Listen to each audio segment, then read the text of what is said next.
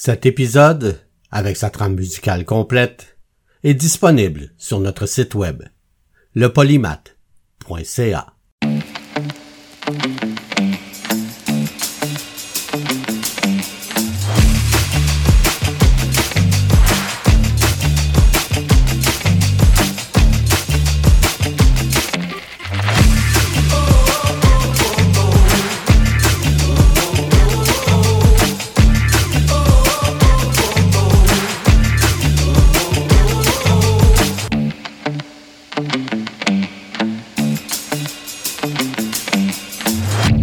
Le polymath avec Bruno Laberge. Le Québec et le Canada sont considérés comme étant le Nouveau Monde, terme qui désigne en fait l'Amérique. Il a été utilisé au 16e siècle à propos de terres découvertes par les Européens au-delà de l'océan Atlantique. Un continent nouveau pour les Européens. Cette appellation s'oppose à l'Ancien Monde, connu jusqu'alors, l'Europe, l'Afrique et l'Asie. Les pays de l'Ancien Monde ont été fondés bien avant le Canada et les États-Unis. Plusieurs de ces pays existent depuis bien avant notre ère. L'expression Nouveau Monde peut bel et bien s'appliquer pour un continent découvert par l'Ancien Monde. Mais pour le reste, ce Nouveau Monde n'a absolument rien de nouveau. Au Polymath cette semaine, le Québec préhistorique.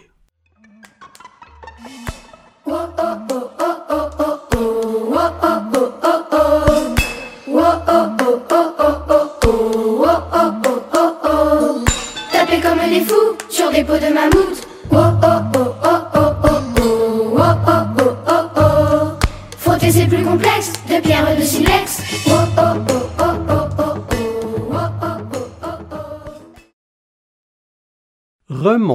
Il n'y a pas si longtemps que ça. À peine 3 milliards d'années environ. bon, sérieusement. Il y a 3 milliards d'années, un bouclier continental se forme à l'endroit maintenant connu comme le Canada. Cette formation constituée de roches métamorphiques et innées se nomme le bouclier canadien. D'ailleurs, le sol où nous marchons presque partout au Québec est composé de ce bouclier rocheux. Mais il y a trois milliards d'années, qu'est-ce qui vit sur Terre? Eh bien, les seuls êtres vivants sont des bactéries. En 1992, des prospecteurs découvrent en Abitibi un rocher avec des colonies de bactéries fossilisées datant d'il y a 2,7 milliards d'années. Ces fossiles, appelés stromatolites, une structure composée de sédiments et de bactéries, se trouvent parmi les plus anciennes traces de vie sur le territoire québécois. Alors quand on parle de l'Amérique comme étant le Nouveau Monde, on comprend la nuance. Les premiers vertébrés apparaissent beaucoup plus tard, soit il y a seulement 500 millions d'années. C'est un paléontologue québécois, Pierre-Yves Gagné, qui découvre en Bolivie un fossile presque complet d'un petit poisson, l'un des vertébrés les plus vieux au monde. À cette époque, il faut se rappeler que la dérive des continents n'est pas complétée et l'Amérique du Nord est rattachée à l'Europe et forme un vaste continent, l'Euramérique. Le Canada préhistorique se situe alors au sud de l'équateur et il baigne dans une vaste étendue d'eau appelée l'océan Réique. Au Québec, dans le parc archéologique de la Miguacha en Gaspésie, on a retrouvé de nombreux fossiles de poissons préhistoriques datant de 380 millions d'années, très bien préservés. À cette époque, ce secteur est un estuaire, donc sous un climat équatorial. En bordure de cet estuaire pousse une forêt d'arbres primitifs où vivent des scorpions et autres anthropodes terrestres. Au gré des courants et des marées, une faune diversifiée de poissons vit dans les eaux tièdes de l'estuaire. Certains poissons sont dotés d'épines rigides ou sont protégés par une carapace.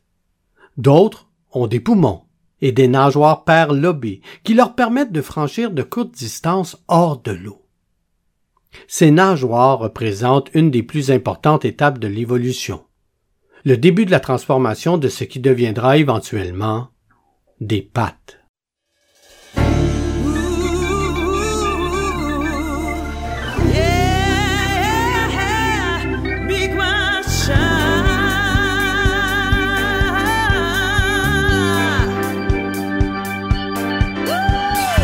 Bord de la baie des Chaleurs, se trouve le parc du Miguacha. Les touristes et les voyageurs. Puis, il y a plus de 300 millions d'années, une catastrophe transforme la face du Québec. Un météorite s'abat sur la région de Charlevoix et il laisse un énorme cratère de 56 km de diamètre. Ce cratère est clairement visible sur les cartes et les photos prises de l'espace. C'est le onzième plus grand site d'impact identifié sur Terre. 50 millions d'années plus tard, donc il y a 250 millions d'années, plusieurs plaques continentales entrent en collision, formant les Appalaches. Cette longue chaîne de montagnes est considérablement érodée, mais elle s'étend encore de l'Alabama jusqu'à Terre-Neuve, en passant par les cantons de l'Est et la Gaspésie. Au moment de la formation des Appalaches, l'océan Atlantique n'existe même pas encore. L'Amérique, l'Afrique, l'Europe constituent un supercontinent de Pangée. Des reptiles mammaliens, ancêtres des mammifères modernes, le peuple. Un autre 50 millions d'années plus tard, donc nous sommes maintenant rendus il y a 200 millions d'années environ, une autre météorite s'écrase au Québec. C'est cette météorite gigantesque qui cause la disparition des reptiles mammaliens. Le cratère de Manicouagan sur la côte nord a probablement été formé par cet impact et témoigne de cette catastrophe qui a changé la face du monde.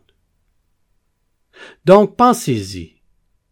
Si cette météorite ne s'écrase pas à Manicouagan, l'extinction d'espèces entières n'a pas lieu.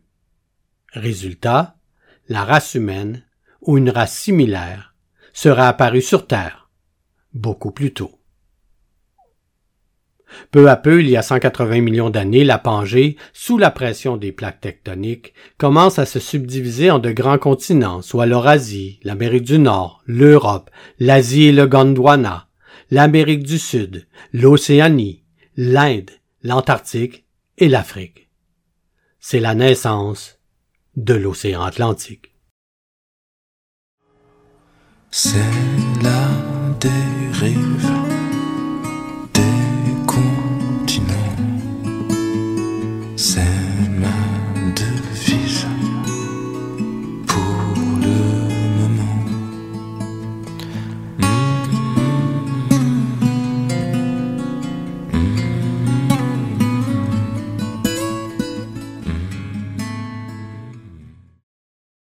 Nous sommes maintenant il y a 120 millions d'années.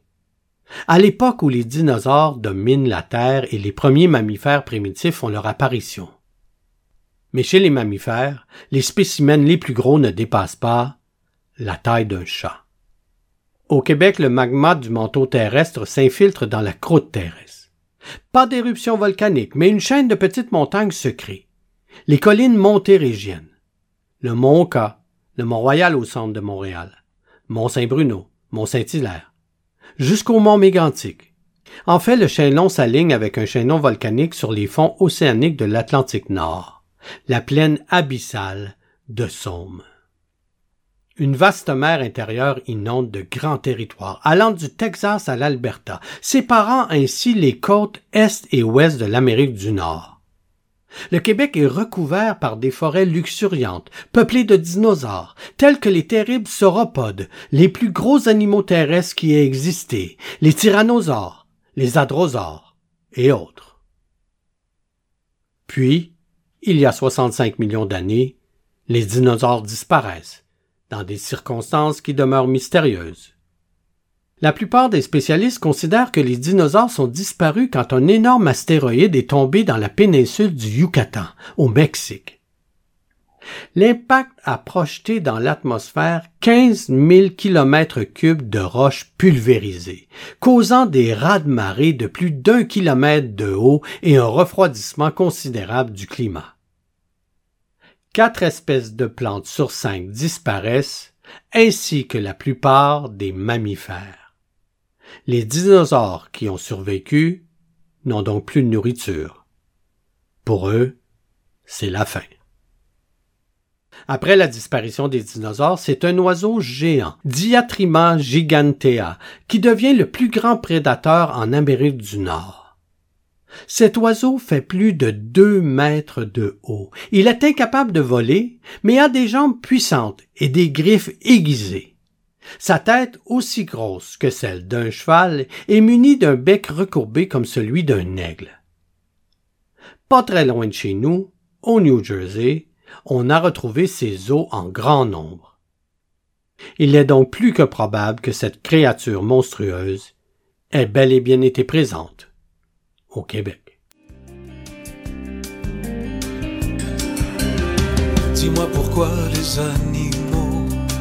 Dis-moi comment les hologrammes. Y a-t-il un trou dans le pôle Nord Où sont allés les dinosaures Où sont allés les dinosaures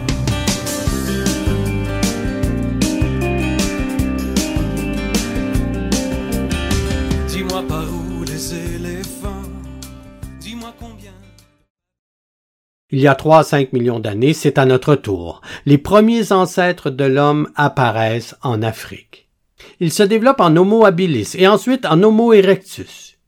Il y a 1,5 million d'années, l'Homo erectus s'établit au Moyen-Orient, en Asie et en Europe du Sud. Du côté du Québec, un autre météorite s'écrase, formant le cratère du Nouveau-Québec. Une autre fois, la face de la Terre et du Québec est transformée. Cette météorite crée un lac de 3 km de diamètre et de 264 mètres de profondeur. La planète est alors plongée dans une longue ère glaciale. Le plus gigantesque des glaciers continentaux est le glacier Laurentien, qui atteint jusqu'à 4 km de haut. Il y a 20 000 ans, le glacier qui recouvre une grande partie de l'Amérique du Nord commence à se retirer, lentement. Au cours des siècles, ce géant modifie considérablement le relief québécois. C'est à lui que nous devons nos innombrables lacs, nos belles vallées, nos profondes rivières et nos montagnes érodées. C'est à la même époque que les mammouths apparaissent au Québec. Ils vivent alors dans les prairies arides de la Béringie, un pont terrestre entre la Sibérie et l'Alaska. L'Arctique est alors un écosystème de forêt boréale semblable au Labrador aujourd'hui. Les animaux préhistoriques y abondent.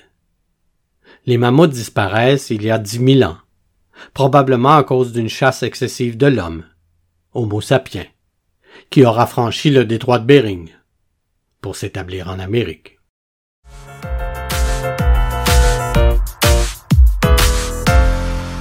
Je suis cet animal prédateur de lui-même, mammifère socialement de l'espèce humaine. Je suis cet avatar numérique et moderne, cette énergie noire qui colonise la planète. Mais je ne suis qu'un homo, un homo erectus. Imaginez-vous maintenant à des centaines de kilomètres de l'océan, en plein champ, et vous découvrez un os dans un fossé nouvellement creusé. Juste à côté se trouvent des coquillages, en plein champ. C'est ce qui est arrivé en 2001. Une agricultrice une agricultrice fait ses étranges découvertes dans le village de Saint-Félix-de-Valois près de Joliette. La Société de paléontologie du Québec est appelée et dégage le squelette. Une fois tous les os assemblés, on a obtenu le plus beau fossile marin jamais retrouvé au Québec. Un fossile de beluga, un mammifère d'eau salée. Alors voulez-vous bien me dire ce qui se passe? De l'eau salée et une baleine en plein milieu de terres agricoles au milieu du Québec à 30 kilomètres du fleuve? L'histoire, c'est que le Saint-Laurent n'a pas toujours été tel qu'on le connaît depuis l'arrivée des premiers explorateurs. Et pas besoin de reculer très loin, quelques milliers d'années à peine, pour retrouver un paysage tout autre, avec des étendues d'eau beaucoup plus vastes que le fleuve actuel. Il y a quatorze mille ans, le niveau élevé de la mer repoussait les limites du littoral à plusieurs kilomètres à l'intérieur des terres le long des côtes du Saint-Laurent, jusqu'à la hauteur de la ville de Québec. À Blanc-Sablon, l'eau s'étendait jusqu'à 50 km au-delà du bord de la mer actuelle. De nombreuses villes que l'on connaît aujourd'hui étaient submergées alors par la mer de Goldthwaite et celle de Champlain. La mer de Champlain couvrait, peu après la dernière glaciation, les basses terres du Saint-Laurent. Au début, c'est une végétation de toundra qui occupe les terres immédiatement au sud de la mer de Champlain, de même que sur les plus hauts sommets des collines montérégiennes, qui sont, en ce temps, de tout petits îlots. Cette mer héberge des coquillages et une fonte d'eau froide, dont des phoques, des morses et des belugas. Cette mer est notamment l'ancêtre du fleuve Saint-Laurent et du lac Champlain. Aujourd'hui, des villes entières sont construites sur d'anciennes plages ou sur les anciens lits des mers Goldthwaite et de Champlain. Imaginez Montréal, submergé sous 90 mètres d'eau, Ottawa sous 100 mètres, Rimouski 140 mètres. Des coquillages se trouvant à des kilomètres du littoral. C'est le portrait de la vallée du Saint-Laurent, il y a 14 000 ans. Le retrait et la fonte des glaciers a créé les Grands Lacs, un des plus grands réservoirs d'eau douce au monde. L'eau salée s'est retirée à son tour, graduellement. L'eau douce qui coule des Grands Lacs l'a remplacée. Le majestueux fleuve Saint-Laurent est né.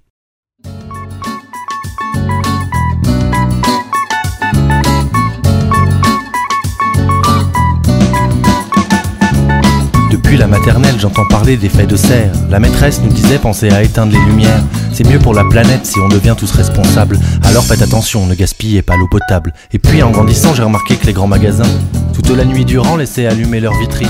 C'est peut-être que leurs gérants ne sont pas éco-citoyens, ou bien qu'ils sont sûrement en overdose. Encore aujourd'hui, on trouve de nombreux vestiges de la mer de Champlain. Des traces de coquillages marins dans le sol et, à certains endroits, de l'eau salée dans la nappe phréatique. D'ailleurs, à certains endroits dans les basses terres du Saint-Laurent, c'est problématique de creuser un puits, car on risque de tomber sur de l'eau salée plutôt que de l'eau douce. Il a coulé bien de l'eau sous les ponts avant l'arrivée de Christophe Colomb et Jacques Cartier. En fait, l'histoire que nous connaissons du Québec est plutôt celle de sa colonisation. Le Québec est une terre riche en histoire, tant par ses aspects préhistoriques, géologiques, paléontologiques. Des bactéries, des poissons, des dinosaures et des Amérindiens l'ont habité bien avant nous. Et qui sait qui l'habitera dans dix mille ans? L'homme y sera-t-il encore, ou aura-t-il perdu ses droits qu'il croit acquis? Assisterons-nous au retour du balancier? Le Polymath est une production de CKIA FM. Suivez-nous sur le web à lepolymath.ca ou sur Facebook à Le Polymath avec Bruno Laberge. Vous pouvez nous écouter en direct tous les dimanches à 11h au ckiafm.org ou en tout temps sur votre plateforme de balado favorite.